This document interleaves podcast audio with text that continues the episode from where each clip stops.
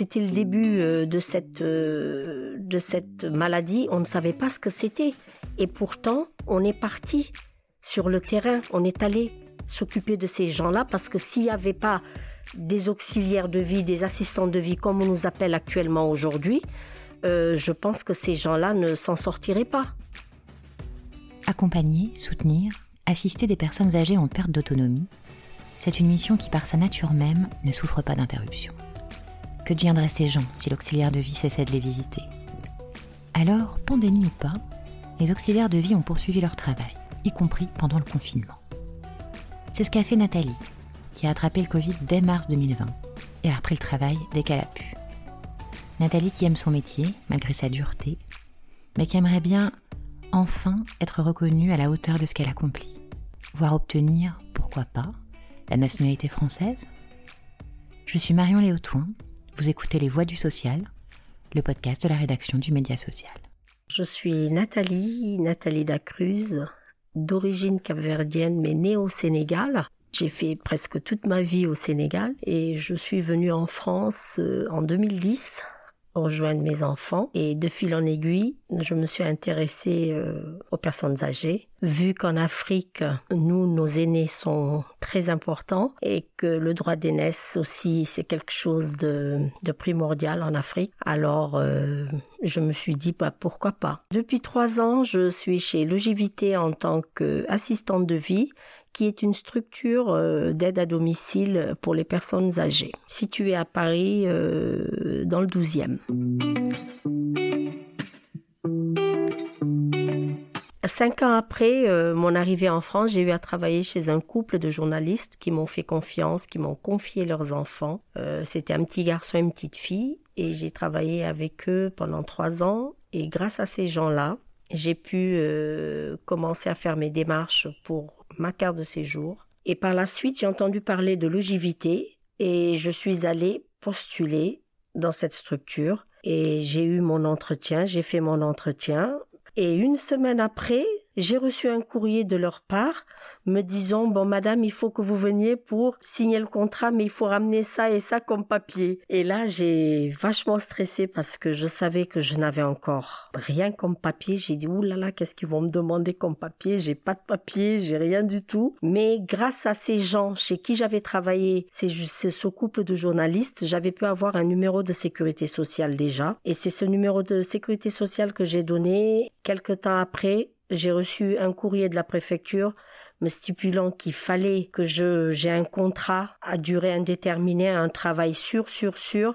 Alors là, j'ai commencé à paniquer et c'est à ce moment-là que j'ai eu à contacter ma directrice de chez Logivité, entre parenthèses, Madame Daphna, que je remercie du fond du cœur parce qu'elle a fait vraiment le nécessaire pour ça. Par la suite, j'ai pu avoir mes papiers et tout s'est très bien passé et puis j'ai pu travailler tranquillement.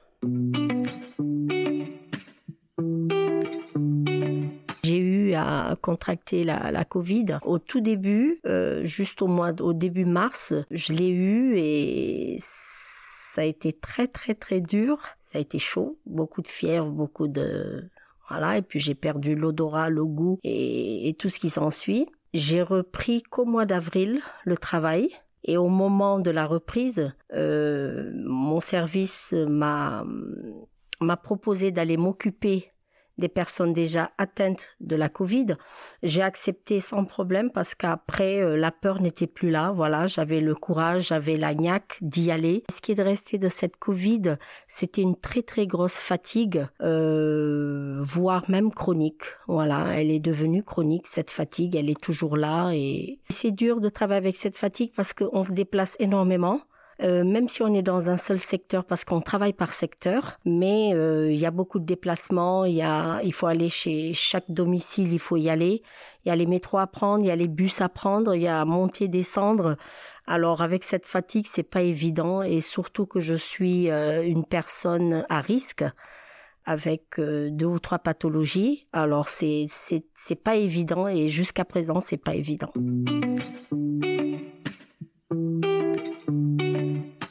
Au au début de la pandémie, quand euh, on a été confinés, euh, la ville était complètement déserte et ça faisait très très peur parce qu'on ne voyait pas beaucoup de monde et surtout dans les dans les métros. Moi, j'avais euh, j'avais vraiment très peur. C'était le début euh, de cette euh, de cette maladie. On ne savait pas ce que c'était et pourtant on est parti sur le terrain. On est allé s'occuper de ces gens-là parce que s'il n'y avait pas des auxiliaires de vie, des assistants de vie, comme on nous appelle actuellement aujourd'hui, euh, je pense que ces gens-là ne s'en sortiraient pas. On n'a pas beaucoup parlé de nous et c'est surtout à la fin qu'on a parlé de nous et jusqu'à aujourd'hui, on est aux oubliettes hein, parce que je ne vois pas ce qu'ils, ce qu'ils sont en train de faire pour nous. Là où le bas blesse, c'est que jusqu'à présent, ils ne voient pas ce qu'on fait pour ces gens-là.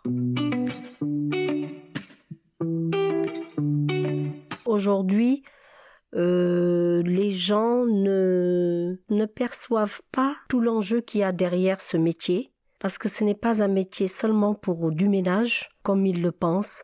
Euh, nous sommes là pour les assister à tout point de vue. On est dans les toilettes, on est, on est dans la cuisine, on donne à manger, euh, euh, on accompagne à l'hôpital, chez le médecin. Euh, voilà, on fait, on, on fait de tout. On soigne les bobos du cœur, on soigne les bobos de la tête. On est là aussi pour leur, euh, pour leur remonter le moral parce que deux fois aussi on les trouve vraiment tristes. Deux fois c'est pas facile, deux fois c'est pas facile parce que deux fois aussi on rencontre des gens avec des très lourds pathologies. aussi euh, mentale et c'est pas évident aussi pour nous, c'est vraiment pas évident. Et aussi il y a l'attachement, on s'attache parce que voilà c'est comme ça, on y est tous les jours. Alors les liens se créent, deux fois il y a même plus que ça. C'est pas de l'empathie, c'est il y a il y a il y a un petit peu d'amour, il y a un petit peu il y a une chaleur, il y a il y a quelque chose de, de très très fort qui se crée. Deux fois on en perd quelques-uns. Et ça fait très très mal et, et on y pense souvent, on y pense euh, beaucoup. Nous, notre souhait aujourd'hui, les assistantes de vie, notre souhait c'est que vraiment euh, que les gens prennent à bras le corps et qu'ils sachent que aussi on est là pour les personnes âgées et qu'on s'occupe d'eux, qu'on s'est occupé d'eux aussi pendant cette pandémie surtout. qu'on a qu'on a bravé des dangers, qu'on a mis aussi notre santé en jeu et qu'on est allé vers eux malgré tout. On pousse un cri, moi je pousse un cri personnellement à l'État qu'on revoie notre situation, qu'on revoie nos salaires.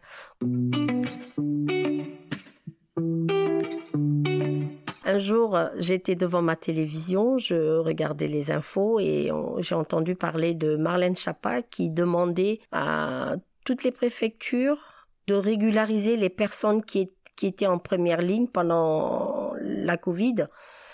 Et je me suis dit, bah, pourquoi pas moi ? Moi, j'étais là. Et il fallait que je le fasse, alors euh, je me suis mise dessus et, et j'ai commencé à peaufiner mon dossier.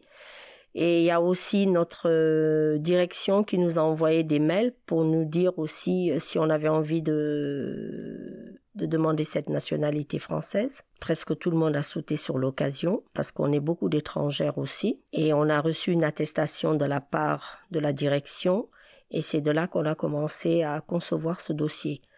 Mais je constate aujourd'hui, après plusieurs mois, que les renseignements sont donnés au compte-gouttes. Et que tous les papiers qu'on a eu à faire sont périmés. Alors franchement, c'est c'est dur.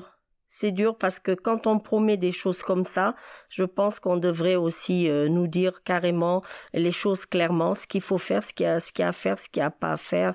Euh, voilà, moi jusqu'à aujourd'hui, j'ai, dépo- j'ai eu à déposer trois fois ce dossier. Ce dossier m'est retourné trois fois et je ne comprends pas, mais je persévère. Je travaillerai jusqu'à quand mes forces me diront bah, « Nathalie, arrête, voilà ». Mais pour l'instant, j'aime ce que je fais, j'aime ce métier, euh, j'aime euh, ce contact humain, j'aime apporter de l'aide aux gens. Je le ferai tant que j'aurai encore euh, de la force. Vous venez d'écouter Les Voix du Social. Cet épisode a été conçu par Marion Léotoing, rédactrice en chef long format du Média Social, et réalisé par Diane Poupot, journaliste au Média Social. Si vous l'avez aimé, n'hésitez pas à nous le dire et surtout à le partager autour de vous. Et si vous souhaitez à votre tour faire entendre votre voix pour témoigner de votre parcours, mettre en lumière une action, vos pratiques, raconter une rencontre, surtout n'hésitez pas à nous faire signe en nous écrivant à l'adresse suivante lemédiasocial arobase édition au pluriel tiret législative au pluriel point fr. À bientôt pour un prochain épisode et d'ici là, suivez toute l'actualité des acteurs du social sur notre site w w w point lemédiasocial point fr.